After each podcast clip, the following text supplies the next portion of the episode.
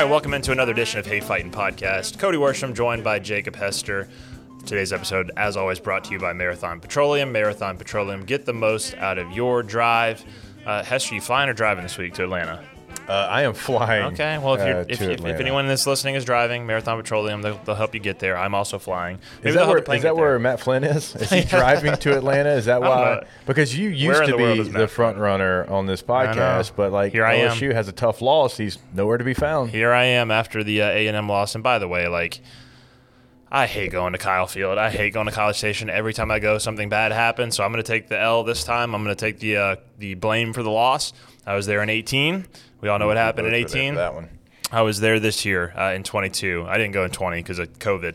Um, wasn't traveling with the team that year. But uh, every time I've gone, it's been uh, an utter disaster. So I hope I don't go back anytime soon.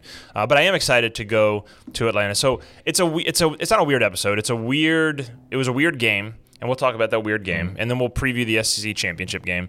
Uh, LSU against Georgia. LSU a heavy underdog, but I think I've as as and I, and I'm not you know being the guy that comes back after the fact and says you know I felt bad about that game. I had a bad feeling about last week. I have a much better feeling about this week. Don't know if that means that LSU is going to win necessarily. I do feel like they'll be more competitive.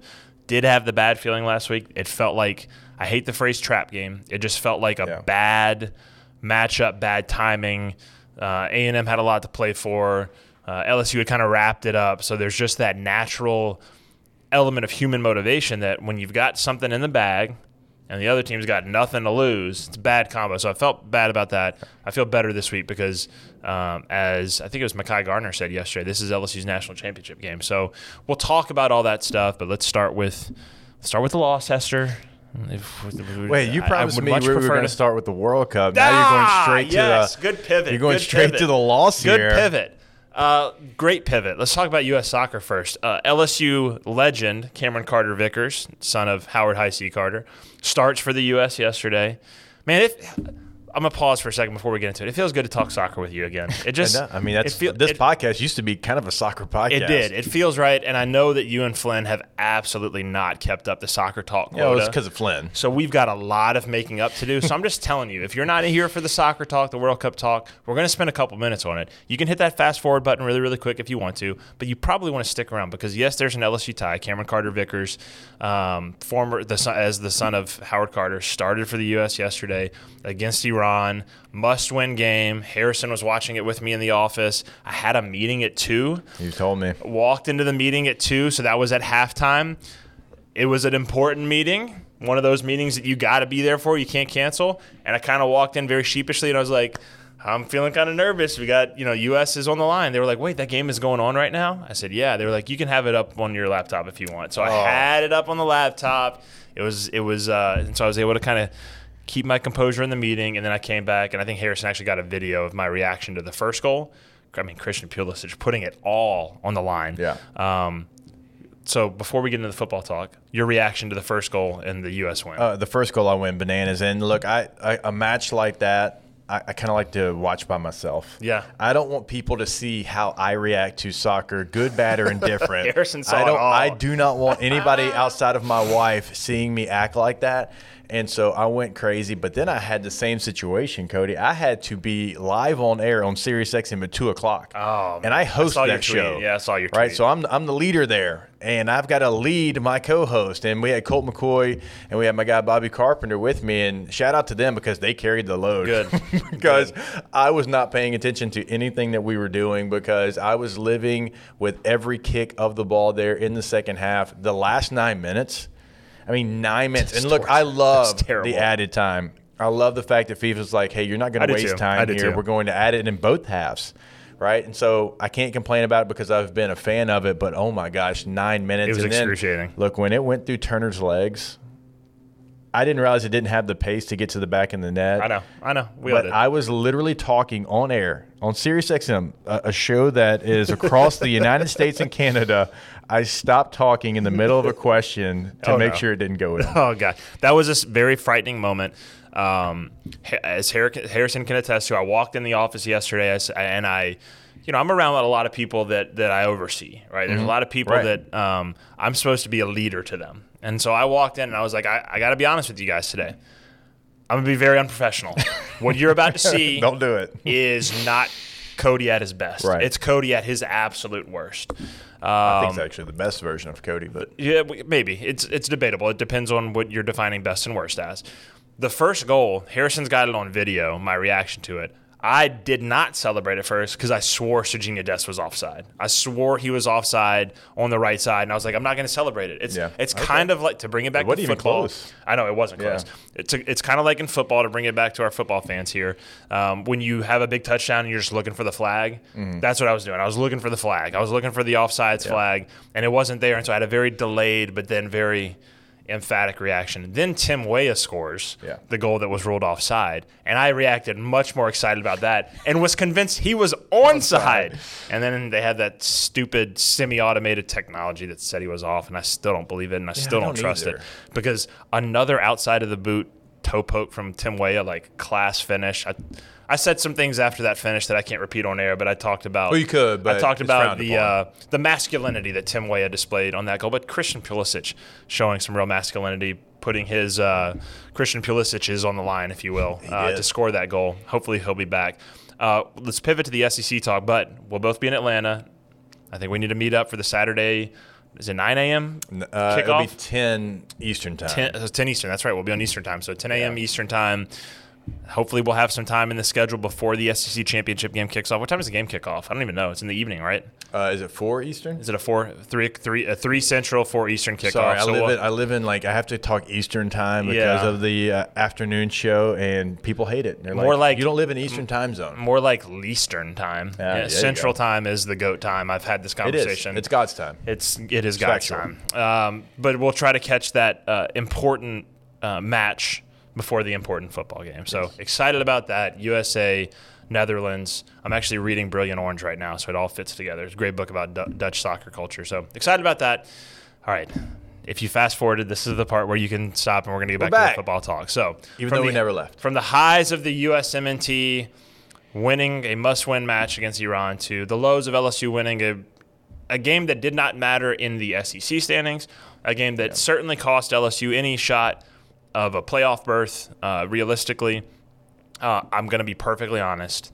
This is not sunshine pumping. This is not retroactive. I really didn't feel like LSU was a playoff team. Um, so this loss, while it stung and was not fun, I feel like sort of took that. I don't want to say unrealistic expectation out of Yeah. the air, but it just refocused and re put into perspective what this season is and is about. Um, that's not to excuse the loss. It was a poor performance. The team has to play better. The coaches have to coach better. I always want LSU to win. I would much rather them be in the playoff than not. I just don't feel like they were up to that caliber this year. This is a team, as we saw against Texas A&M, that lives on the margins. They live and die on the margins. They just don't have the talent gap, the depth particularly, but really the consistent quality um, to be a team that can get away with marginal mistakes. So when you're mounting a comeback and you're you fumble the ball and they pick it up and run it the other way, and it's a seven point swing or really a, you know more than that a seven point swing, but as you're mounting that momentum in the third quarter, they get a, a, a fumble, scoop and score. To me, this is a team that cannot overcome Right. those things. And there's been times this year that they have. They did it against Auburn, where they were able to, you know, get out significantly outgained at Auburn, but capitalize on their mistakes. Um, this is a team that really hasn't. Let me let me uh, say this: they really haven't beaten themselves except when they have, which is a really stupid thing to say. But if you think about it, the games that they've won, they won a lot of them because they didn't beat themselves. Right. now, Florida State, they beat themselves. Uh, against A and M, they certainly didn't help themselves. Um, and that's really what this team is. They are not a team that can gift the opponent anything. They can't get away with slow, with with big mistakes. And against A and M, a team that played up to its talent, a team that had nothing to lose, a team that had something to prove going into the offseason, those things came back and, and bit them. Yeah, and right now, uh, again, it's not taking away from what this team is. This team has been fantastic to watch. It's been fantastic to watch their grit, their determination, their focus, all of that. But and I think they're going to be there very soon. In fact, I actually think they're going to be there next year. But they're not a team right now that can because you already clinched Atlanta because Georgia had as well. And Georgia kind of early in the game against Georgia Tech, a little bit of a sleepwalk. but their depth took over, their talent took over, and they still win that game. Right now, you're not currently in a position where you can do that. And so that happened, right? You start out slow, and like Cody's talking about, you play catch up. And when it's 17 all, it's like you got the momentum back because it's 17 to 10 you didn't play great in the first half, but you found a way three and out on defense. You get the ball, you go score another three and out, you get the ball back, and you've got a third and short situation. You're feeling really good about it. You've got all the momentum. In fact, I'm sitting there watching the game, Cody. I'm like, this is it. Yeah. This is the moment they take over.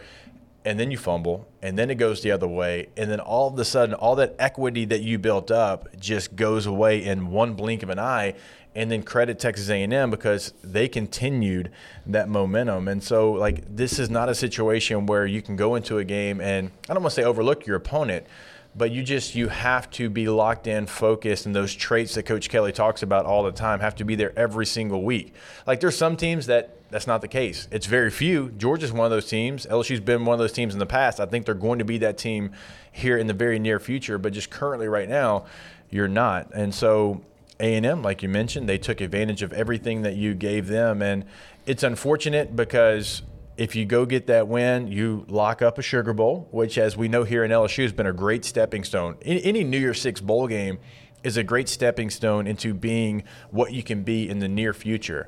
Um, 2006 Sugar Bowl 07 National Championship, 2018 Fiesta Bowl 19 National Championship. And so I truly think those games matter. They affect what you're going to be in the next season. So even 01 Sugar Bowl, then very soon after that 03 national champions. And so like that to be guaranteed to you if you beat Texas A&M, even if you were uh, on the other side of it in this SEC championship game, that's probably the part that stings because the playoff stuff, like I don't know, I don't know how that would have played out. Uh, USC, I don't know if they keep winning. They had three games that if they won, you felt like they might have jumped you already, anyways. I don't know that to be factual, but it feels like that's the way the committee was looking at it. But you did have an opportunity to clinch a Sugar Bowl. Now, you still can. You go out there and you beat Georgia, you're guaranteed that Sugar Bowl. But I put a lot of value, Cody, in those type of games in the season before the season. Yeah, it was uh, it was frustrating, uh, no question about it. I think it was frustrating to watch. It was frustrating for for the team and for the players. Um, I feel like over the course of a season, these things tend to even out. And I think um, when you look at the the SEC at large, and then LSU specifically, to finish the season nine and three and six and two in the conference is is more than fair. I think that's um, certainly to beat home a talking point that's been beat to death already this week. Um, it's an overachievement for, for for this team and the expectations that they had. Now, it's an overachievement for, I don't think what's been talked about as much is why they were able to overachieve. And I think it's a combination of factors that they could control and factors they couldn't control, right? Like I keep hearing this talking point about Alabama, which is very true, that their two losses were both on the last play of the game. Yeah. And so they're essentially two plays away from being undefeated. Um, They've also won three games in the last play of the game. Just want to put that out there. Well, well said. So again, context is is huge here, but I think LSU won it's a massive credit to Brian Kelly and his staff for the totality of the season, right. the structures they've put in place, the systems they've put in place, the character that they've instilled into this team and brought out of this team. They're not nine and three without all that stuff. All that stuff that he started talking about day one, they're not nine and three and six and two, and going into the SEC championship game in year one without all of those things. I do think the SEC West was more open this year than we expected it to be. Mm-hmm. And credit to LSU for taking advantage of that. And credit to LSU for not slipping up where other teams slipped up. This has been in my head since the beginning of the season when Bradie James came in here uh, into the LSU Gold studios and did a podcast with Jack Marucci. It was a cutting edge episode. If you want to watch it on LSU Gold, check it out. It, it, it's going to age very well. They talked about that 2001 season and how that SEC championship game that year – felt so huge because oh, yeah. that was a program that hadn't been there in so long, and how that felt like the turning point for LSU football. Winning that game, beating Tennessee, sort of put LSU under Nick Saban on a new trajectory. And the comparisons between that 2001 season and this one are pretty eerie for me when I like I don't remember the 2001 season well. I was Oof. 13 years old, so I don't remember it. Okay, super. chill out with all that because I, I, was a little bit older. Yeah, I, you were probably being recruited at that point. 2001 season, I was a sophomore at Evangel. Yeah. And I remember that game being so big that we were playing against West Monroe in the state championship game in Evangel West Monroe, we'd get like 40,000 people in the Yeah. Superdome for our 5A uh, state championship games. Cody, that was such a big moment for LSU that they played it on the Jumbotron during our state championship game. I'm trying to remember if Parkview would have been. I think Parkview won the state I'm championship sure they the would year have been before. there. I don't know if they were there. that period. I'm sure they would have been at least there. Yeah. But they were playing like the entire game, not like highlights. Like the game was on because people didn't want to miss LSU being in that situation in the SEC championship game as a over. I think it was a seven and a half point underdog to a Tennessee team that if they win, they're in. some of the similarities. Okay, you have a, a big home loss. Then it was to Florida, who was number two in the country. This year, it's obviously to Tennessee. Um, you have a team that finishes at that point. They were eight and three going into the SEC championship game, and they were five and three in the conference. So they weren't a dominant SEC West champion, but they were a team that took advantage of maybe a year where the West was down because you had Auburn at five and three, Ole Miss and Alabama and Arkansas at four and four, Mississippi State at two and six. There was an opportunity there. The strength was in the East with Tennessee at eleven and two and Florida at ten and two and South Carolina and Georgia all in the top twenty-five. So that's kind of how it's been this year, a little bit. Uh, it's been a little bit more balanced, but there's just some similarities there. LSU didn't lose the game going into the SEC championship game, but they did go into that game. I don't have a, a spread in front of me, Seven but and a ten, half. seven and a half. Okay, Yeah. look at you, man. You're just it's like you do sports radio for a living or something. um, they weren't a But favorite, it, but it felt it, honestly though it was seven and a half, but it felt like it was two touchdowns. Yeah. because that was the belief. I remember the narrative around that game is LSU will be lucky to keep it close. Yeah, which is the narrative going into this game, and it's against a very good, dominant SEC East champion with national title hopes, and so mm-hmm. that's where the similarity is. And so I, again, I felt bad about this A and M game for a number of reasons. One, just past trauma of having been at Kyle Field when things go awry for LSU, but two, just looking at the context, it felt like a game that was going to be tough. Like I'm really glad we beat Arkansas. We didn't play great against Arkansas. There were some real issues that we saw in that game that Harold Perkins, quite frankly, bailed LSU out with a lot of that stuff. The fact that KJ Jefferson didn't play in that game, huge boost to LSU. It's a credit to LSU for taking advantage of it, but that doesn't negate the fact that it was a huge boost to LSU. So the flaws that we've seen manifested themselves Saturday. At the same time, like the qualities and the traits that have helped LSU excel this season, I think position them to compete in this game Right. much more than the national media and the national narrative and the prevailing narrative would give them credit for. And I really think this is going to be a competitive game. And I'm not going to sit here and tell you that I think LSU is going to win this game or make a prediction. I just think they're going to compete, and that's going to give them a chance to win. And if again, a team that lives and dies on the margins, if the margins go their way or they take the margins and, and take control of them, I wouldn't put it past them. Yeah, this team has, has kind of surprised you multiple times this year. And I'm not just saying you, I mean all of us. Whenever their backs have been against the wall, they've come out the next time. You look like in their losses this year, their first two losses, you come back out the next week and it doesn't look like they're affected by the loss. And that is a very positive thing for them. They've also been able to handle the highs of winning big games as well. And so this team has the right emotional makeup to be able to handle a loss like they had, a very devastating loss, to make no mistake about it. It's a game that you wanted to win because if you win that game, again, like it sets you up for success automatically. But you have the ability to right the ship, fix your wrongs here in this situation because if you win this game, then you actually you end up probably where you would have ended up anyways, which is in a sugar bowl against a quality opponent. And so this team, they've shown maturity, they've shown the mental makeup to be able to handle this situation. They've shown you know the fight determination like even in this game against texas a&m that at the end of the day didn't end up being close but they're still fighting there Jaray Jenkins and you know mm. he, he's right right there making a play and if he scores that like who knows what happens Yeah. right so this team will show you they're not going to give up and I look at this matchup, and is Georgia the best team in the country? Yeah, they, they probably are. They they're probably if you gave 100 people a vote, 90 people would say, yeah, they're the best team in the country. But you still can go out there and take advantage of some of the individual matchups that I think LSU can potentially have in this contest. And this coaching staff has also, not just the players, shown that they can get ready for any opponent. They can put a quality game plan together. So I'm excited about the matchup. Um, it's a little bit different of a matchup because Georgia likes to play a certain type of way on offense and defense that's not like Ole Miss, it's not like Alabama, it's not like Tennessee. Is that going to be a positive or a negative for LSU? We'll have to see. Because you know, look, last week it felt like almost the old school nature of A and M might have been a positive for Texas A and M. Can you come back and can you fix the things that went wrong there? Let's talk about what went wrong against A and M, what they've got to fix for Georgia. Uh, I have a couple things that I want to get to. Um, let's start with the A and M side, and then we'll pivot to the Georgia side.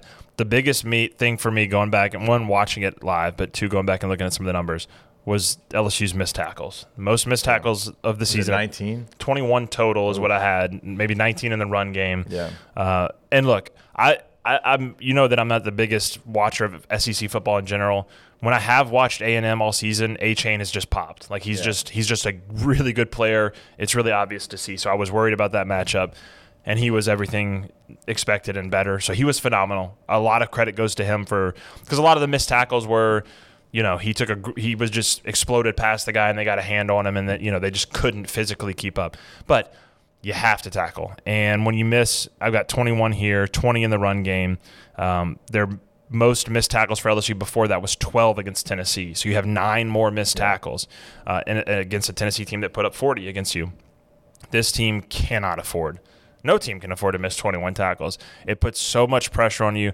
And early on in the game, A&M was just ahead of the chains every single time. Every third down was third and one, third and two, and you just can't do that. And and they, it was the ability on first and second down for them to generate positive yards. Really in the run game, I think how, how many carries he finished with 30, 30 plus, 30, yeah, it was like 36. 36 to 38, you know, somewhere in that.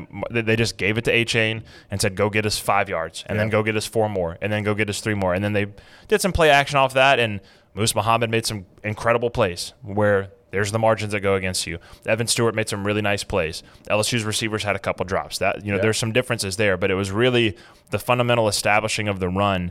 Um, it wasn't a you know when I was watching it in real time, I thought it was a push thing. I was like, man, we're just not getting the defensive Oh, it push. wasn't. Uh-uh. It wasn't a push thing. If you look at yards before contact, LSU's average defensively, their average yards before contact allowed this season 1.7. So 1.7 yards before contact average per carry for the opponent. Against A&M is 1.5. Yeah. Like, they were better. They were two tenths of a point better. They got two tenths of a yard er, sooner to the running back. Um, they just couldn't bring him down at that point. So to bring that back to Georgia, well, I'll bring it back to Georgia in a second. That against A and M cost them. It wasn't push. It was wrapping Gap up and integrity bringing was them a problem, in Yeah. my opinion, against Texas A&M in the run. The missed tackles, yeah, you can't have 19 in the run That might be why they missed the in, tackles. in respect to, to to win the game, but they've gone against really good running backs. They've gone against the leading rusher in the SEC against Arkansas. They've gone against Bigsby and Hunter at Auburn. yeah. I mean, they have gone against really good. Yeah, I mean, they have gone against really the who's who.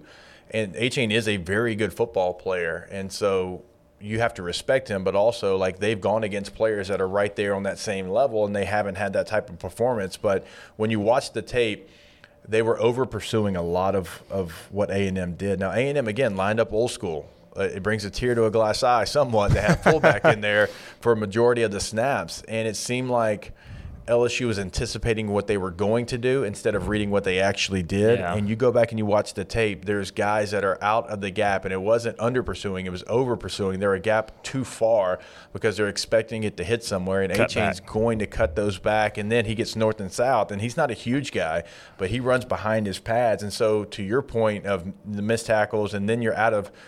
So when you don't have gap integrity, it opens up things, but it also gets you out of a tackling position. So instead of where you would be head up and you can tackle the running back, now you're hitting a shoulder with your shoulder, and mm-hmm. so it gives the running back half your body instead of your entire body. And so that to me was the biggest story defensively. It wasn't the push. The push actually looked like every other game so far this year. Now watching the TV copy and not really doing a dive, I was like, oh, they must have pushed us all over the place. I'm like, ah, front seven, they dominated line of scrimmage. Yep. That wasn't the case. Going back and watching the coaches tape, it was more about gap integrity, which you got to get that fixed because Georgia, they might not have like the bell cow Achane, but they got three or four running backs that will make you pay if you do the same thing again. Yep. I thought, um, in addition to missed tackles, you missed Jarrick Bernard-Converse. Um, Oh, there's, yeah, without question. I mean, that that was something that I know for me, be, doing sports radio did not, you know, probably mention enough that he was going to, to not be ready to go in that game and Yep. what that would do to your defense because he's been such a, a such a constant there back there and just kind of even killed everything in the back end. you talk about depth and and uh, love Jay Ward. Love what he's brought to the team throughout his career. Um, having it to move him back to corner for that Yeah. week, like it, there's a knock on effect. One, it's a position he hasn't played in a while, so there's gonna be an adjustment there. And I haven't looked at the grades for him. I don't know how you know well he performed, but it's the knock on effect from there. Then you've got Sage Ryan in there more against a Moose Muhammad who's got a size advantage. Th- th- There's just then you're less there's less depth at safety and less versatility at safety. So this is when I go back to what I was talking about at the start of the show, and and, and throughout the show, and a team on the margins, when you don't have great depth, that one loss, that one player has such a drastic effect. And so we saw that against A and so we'll see how healthy LSU is for this one. Um, I thought thought Jarrett being out hurt, Josh Williams being out. Um, I don't think hurt as much because of the performance of John Emery and how well he played. And there is some talent back there at running back, but he is such a reliable, um, productive player that because of game state, it didn't really affect. But I think you need him, really need him for Georgia as a guy that consistently makes the right play, consistently hits the right hole, consistently keeps you ahead of the chains. The weird number that I have on him, and this is this is not like a football stat necessarily. This is like a very much pro football focused stat. So Pro Football Focus, as you know, grades every player positively and uh, every play positive, Right. negative, or neutral. And there's a scale. You know, a great play could be two points to the positive. A really good play could be one point to the positive. A nice play could be a half point to the positive. A terrible play is negative too, vice versa. When you look at every single play and how it's been graded this year, you take all the positive plays and grades and all the negative grades and compare them. Josh Williams, by far, of anyone on the roster, has the best ratio of positive Yeah. plays to negative plays. He's got a lot of neutral plays. He's got a lot of, you know, half points and one points, and not a lot of two point zeros where those are the home run plays. But very, very few, the least of anybody on the team, really, negative plays, and so many positive plays. And that's not like a, a number. I can put a number on it. It's an 8 to 1 ratio. It's an 8 to 1 ratio of positive to negative, which is by far the best on the team. That's not really a football stat. It's not yards per carry. It's not yards Right. after contact. It's just a measurement of consistency and reliability. It's a I- trust. Yeah, and I don't I don't think it cost them in this game necessarily because of how well the running backs played and because you were behind in the game state and you really had to throw the ball. But I think for this game against Georgia, uh, to tie it back to some of the stats that I was throwing out earlier, when you talk about yards before contact, Georgia picks up um, 2.6. LSU allows 1.7. That yard defensively is going to be the difference. The same on the offensive side. Like, however much um, marginal improvement you can get in the run game, which Josh Williams provides more than marginal improvement in the run game, I think you're going to need it. So hopefully he's good to go and gives you back healthy on, on the offensive side of the ball too. Yeah, he's just a player. I'll go back to that you can trust. You know what you're getting from Josh Williams. You know it's going to be something positive. You know when it's crunch time that he's going to be the same player. He's not going to get too high, not going to get too low, and he gives you this even kill calmness that you can go out there and you can play free. Like playing free in this game is my key to this game. When you look at LSU this year, there's been some massive wins, but against Mississippi State, you played free for one half. The second half, same thing against Ole Miss. The Alabama game, you played free for four quarters and then into overtime. You look like you weren't afraid to make a mistake. You were ready to make every play. You went out there with confidence that you were the better team on that field on that given Saturday. And you could tell, like it showed. It showed that you were ready to make the play when it was there. You weren't scared to make the play. And you have to play like that in this game. Take chances. You know, uh, be a little reckless. Yeah. Controlled recklessness is okay. Like, know that if you uh, have a one on one matchup, like, take that opportunity because you believe in your guy. Because offensively, that's when you started to thrive as an offense, when you trusted each other, when the quarterback trusted the O line, the O line trusted the quarterback, the quarterback trusted the receivers, the receivers trusted the like all of that is when you really started to thrive. And so I'd love to see them play that free style of football. You're not tight. You're not worried about making a mistake. If you make a mistake, know that you can make up for that mistake. Yeah, and as soon as you say that, like you know what stat I go look for, and it's um, deep passing and average distance of target. It felt like that was a missing component for LSU. When you watch Moose Muhammad go up and make those plays, it felt like LSU didn't have that threat. Brian Thomas is probably the guy that offers you the most of that. Wasn't really involved, um, and I don't know how many. And, and I'm gonna pull it up here in a second. Like they threw four balls um, 20 yards down the field. They only completed one of them. You know, compared that to Florida, where you took seven shots downfield. Yeah. UAB, you took seven shots downfield. Uh, Alabama, they actually only took three, but I'm, at, I'm going to pull up average distance to target here in a second. It felt like that was a missing, the explosive threat was missing from LSU's passing game, which they're, they're going to have to have. Um, and so I guess we can now pivot towards Georgia. I look at Georgia, and I'll let you get more into the, into the specifics, but if I'm doing numbers to numbers, I hinted at it there in the Josh Williams piece. I look at what LSU struggled against with A&M and what they've got to do better. Um, that there's the, that gap. So Georgia offensively doesn't force a ton of missed tackles. That's not really their game. They're not, um, and they're not a huge yards after contact team. They're actually 12th right. in the SEC in yards after contact. That's not really where they hurt you. They do their best work before contact. They get 2.6 yards before contact per attempt.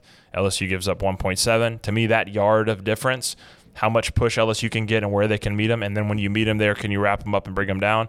Is is going to be huge because if Georgia has third and one and third and two and third and three all game long, they're going to put together these 10 to 12 play drives. And it's going to put, again, it's going to take that, um, it's going to, it's going to take the possibility of them gifting you something away where you put them in a third and seven or third and nine and Harold Perkins can pin his ears back and BJ Ojulari can pin his ears back and get back there and try to get a a, a strip sack or yeah. force a bad throw, that's where LSU is going to have to be, be much, much better. And so if it's gap integrity and that's what you saw on film, then I'm going to trust you on that because I didn't go back and watch the film in that way. But um, it's got it's got to get fixed. Yeah, it does because Georgia's going to have fantastic push, and they're going to have three running backs that you're going to see, possibly four, but I would assume three in this one with McIntosh and Edwards and Milton, and you'll see Robinson maybe they're sprinkled in, and they all grade out at 75% or higher over the entire season.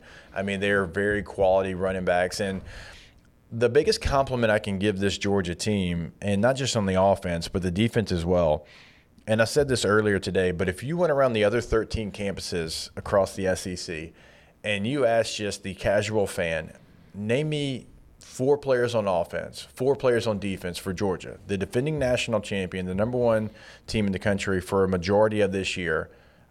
I don't think a lot of people could do it. I, I truly don't. This is the ultimate team. Yeah. This Georgia team plays together. They play as one unit. They play for each other.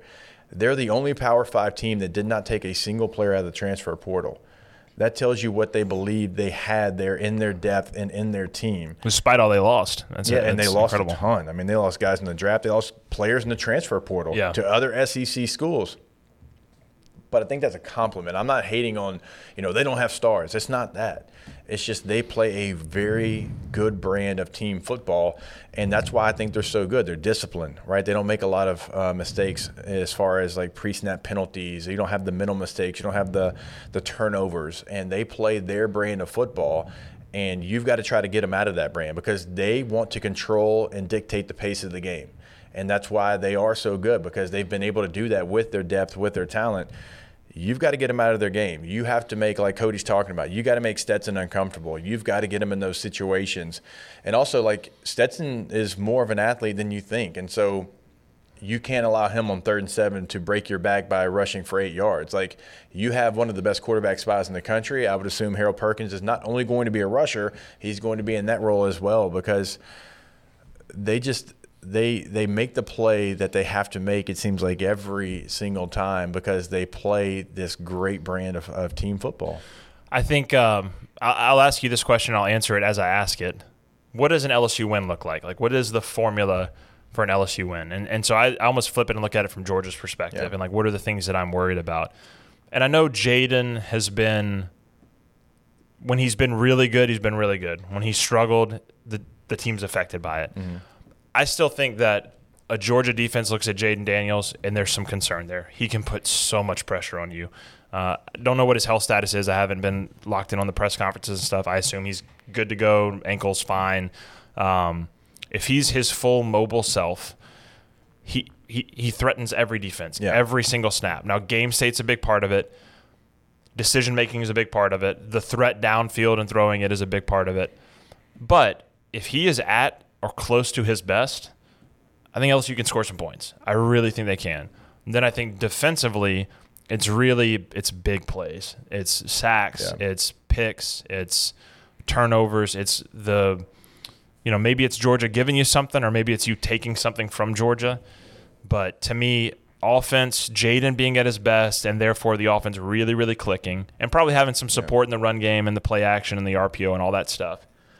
But defensively, it's explosive plays. I don't think you're going to shut Georgia out. I don't think you're going to dominate with five, six, three and outs. I think you're going to have to hit some home runs on defense. And Yeah. if you can continue to threaten offensively and hit some home runs defensively, I think you got a shot. Offensively, for me, it's staying on schedule. You ha- you cannot get into third and 12, third and, and 13 situations because you, on first down, you had a run that got stuffed right there at the line of scrimmage. Second down, you got sacked. Whatever. Like, that is a recipe for disaster if you're LSU. So take what they're going to give you. Like, yes, I'd love to see you take shots, but if they're trying to take away the shot, then it's okay to take seven yards, right? If you see something, go ahead and take it and stay on schedule.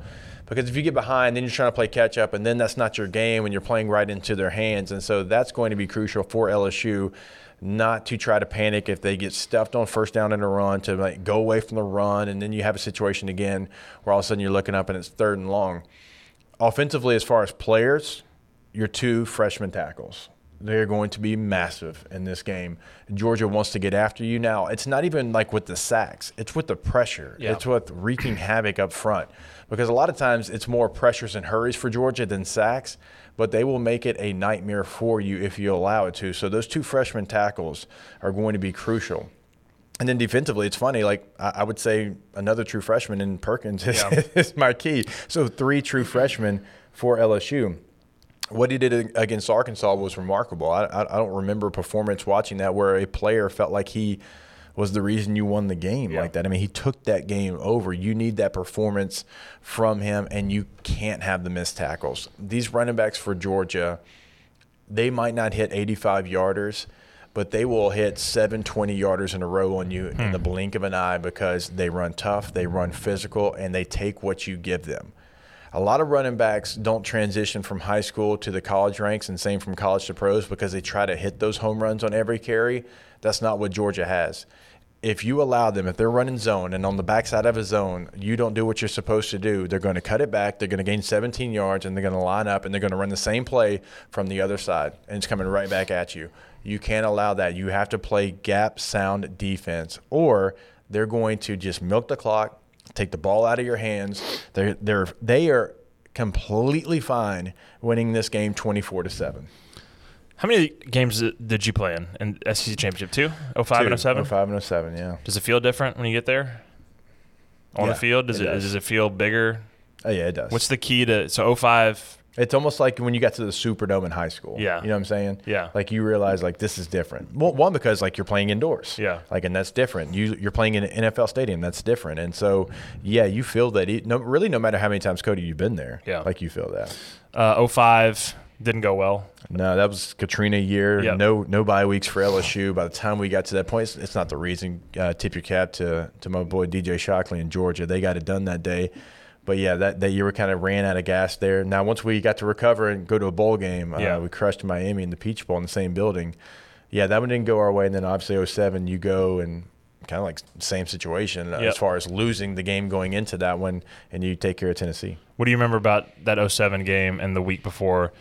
It, it was a wild two weeks, really, but you lose Arkansas. I very vividly remember being at that game. The guy that I was with threw his hat on the field after the game. He was so mad. It was like an angry toss, something Harrison would have done, man. He just took his hat and threw it and was just so mad that the team had given up their chance to play in the national championship game.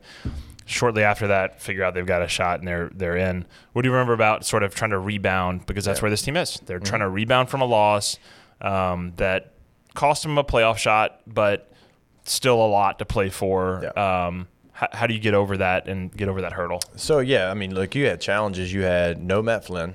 You had a backup Ryan Perrilloux going to play that game. You had rumors that your head coach was going to go to Michigan hmm. the day of the game. You felt like you lost your opportunity to play for a national championship because there's no way Pitt's going to beat West Virginia. Shout out Shady McCoy, appreciate you. And there was just so many things surrounding that game. But I can be honest with you, and a lot of people think I'm, I'm lying when I say this. You still felt the opportunity to win the SEC championship game and you were still proud of that because outside of winning a national championship, winning an SEC trophy is the second biggest thing that you can do in college football. It is the best conference. It's year in and year out. We all know. I don't have to. I don't have to give you the stats of what it is. You know the SEC. It's the second biggest thing that you can do. So even though we felt like we weren't going to win the national championship, our leadership that entire week was like, you can go be an SEC champion forever. That's not something as much success as we had. I mean, we won 10 games every year. That's what we were doing. We had not to that point. This class, my class, had we had not won an SEC championship game right? We got into one, but we didn't finish it there in 05. And so that was very important to us. It will be very important to these players because it is different. You're going to realize that the moment they step into that dome, they're going to realize that it is a big deal. They probably already do, but you're going to realize you still have so much to play for by winning the SEC. I don't have point spreads here, but I'm looking at the um, the all time results in the SEC championship game. It looks like Georgia in 2005 as the number 13 team. Yeah, we were a two and a half point favorite in that game. Good memory. And Yeah. then um, LSU in 2001 as the number 21 team in the country, are kind of your two biggest upsets, if you will. Everyone else was really a top 10 team going into that game. So it's been done before. Yeah. Um, the other thing that stands out is just this dominance that the West has had. And so, uh, you know, even last year with uh, with Alabama winning it and Georgia winning the national championship. So it's, um, Hey, Georgia, go ahead and look ahead. Hey, you're already in the CFP. you know, you saw you it can last lose year. this game. You did it last year. You'll You be fine. this one. You'll be a okay. Yeah. Just go ahead. Overlook LSU. It's fine. And Ignore what he just said about this being a big game. SEC championships aren't that big of a deal. You don't really need this. Focus on the playoff. Uh, LSU will come in and they'll they'll hold up that trophy for you at the end of the game. No worries. Um, I, all, all honesty, I think LSU has a real shot here, Yeah, a much bigger too. shot than I do too. um, than teams are giving them. Things are going to have to go right. They're going to have to play much better. But this team has shown you what they're capable of. And if you get an Alabama like performance, the way that you performed against Alabama that night, if you play up to that level that you've shown this year, um, you can go do something really special. And we've talked about overachievement and we've talked about the excitement for the future of the Brian Kelly era and that, you know, there's been this talking point that this is the least talented team that he'll ever have and look what he's done with them. And like, forget all that. Like Yeah. you can win an SEC championship and put this program on a trajectory that um, we all hoped that they would get towards, but maybe didn't expect this soon. That's your opportunity now, and then to play in a Sugar Bowl. And I mean, there there could be um, some. This could be a 2001 type of moment for LSU, and uh, it could be the start of something incredibly memorable and sustainable Yeah. for LSU football. Sugar Bowls are special. Uh, Sugar Bowls are celebrated. When you play high school football in the state of Louisiana, you break it down on one, two, three dome because you know if you play in that building, it's special. I know you've already played there this year. You get redemption from that game. Um, there's a potential that if you make the Sugar Bowl, you get redemption on Kansas State. They saw a 38 scholarship player uh, LSU football team. You want to show them the real LSU team? Go win this game. Um, I know that the national championship stuff would have been great, uh, but if you win an SEC title, trust me when I say this, you'll be remembered. You'll be remembered forever. Those things are precious. They're hard. They're the second hardest thing to do in all of college football. I'd say in all of college athletics, to be honest with you. Winning an SEC title is damn hard. So go out there. If you do it, you'll be remembered forever and you'll be a team that we sit here and we're doing the podcast and we're doing it hopefully in 2032 and we're like hey remember 10 years ago when that lsu team went as 17 and a half point underdogs and beat georgia right? So you can kind of put your place in history with a victory there. So go out there and do it. Quick trivia question: You have three seconds to answer. Last time LSU was in the Sugar Bowl. 2006 2006. There was a. I remember the 2001 Sugar Bowl very vividly. because like, like the 19 that doesn't count as a sugar bowl because No. they had another sugar bowl Yeah, uh, it wasn't the Sugar Bowl. Um, it was national championship game, but it, I guess it feels Sugar Bowl ish, but it wasn't. Yeah. Um, I remember the 01 Sugar Bowl and how like I- I just was talking about earlier about how I don't remember the 01 SEC championship game as well. I think it was because I wasn't like a passionate hardcore fan at the time, and I would kind of thought LSU wouldn't win, so I didn't like get that invested in it. I very vividly remember that Sugar Bowl. Then we had like a spoiled run from like 01 to 06 where there were three or four in there. It's been a while. Yeah. It'd be fun to get back. Yeah, That's all I'm saying. It's a great game. Again, it's a great week. It's a great opportunity. I know it's right down the road. I I, I was fortunate, I guess, to kind of play in two because 06 was a Sugar Bowl seven uh, national championship game. But yeah, it's one of the best bowl games out there, and it means something. So go find your way to playing that game. All right, that'll do it for us. Uh, thank you for listening. Thanks to Marathon Petroleum for helping us get the most out of our drive. We are heading to Atlanta. Hopefully, you're heading to Atlanta. If you're not, you can obviously watch on TV and uh, engage deeper on all things LSU Gold, not just with Hey Fighting podcast, but uh, we'll have behind the scenes footage of uh, the SEC championship in this week, all week long on LSU Gold. So go check it out. And uh, for us, for Hester, for Harrison, for myself, we'll see you next time on the next episode of Hey Fighting podcast. Like nights of old, we fight to hold the glory of the purple and gold. Come on, you tigers. I said, fight, fight, fight. Victory for, victory for, victory